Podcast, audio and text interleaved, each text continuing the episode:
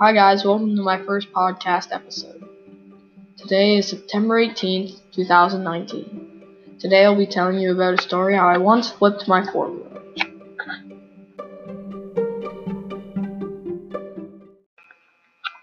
The year was 2012, I think.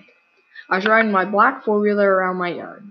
I also had another smaller blue four wheeler that my cousin was driving, and she also had my sister on the back of it.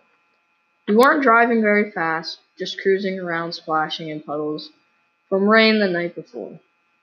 We then started trying to splash water on each other when we drove through the puddles. We also started drifting across my driveway, which is gravel.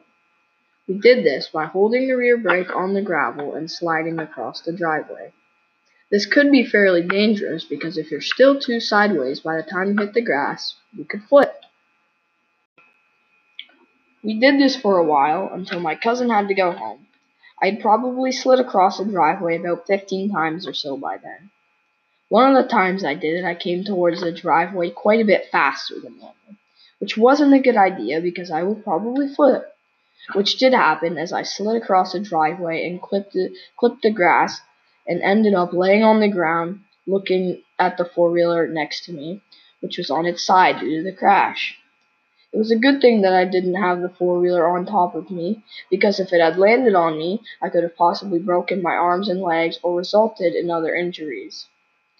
Luckily, the only thing that I got from the incident was a bloody knee on one leg and a knee with dirt on the other leg.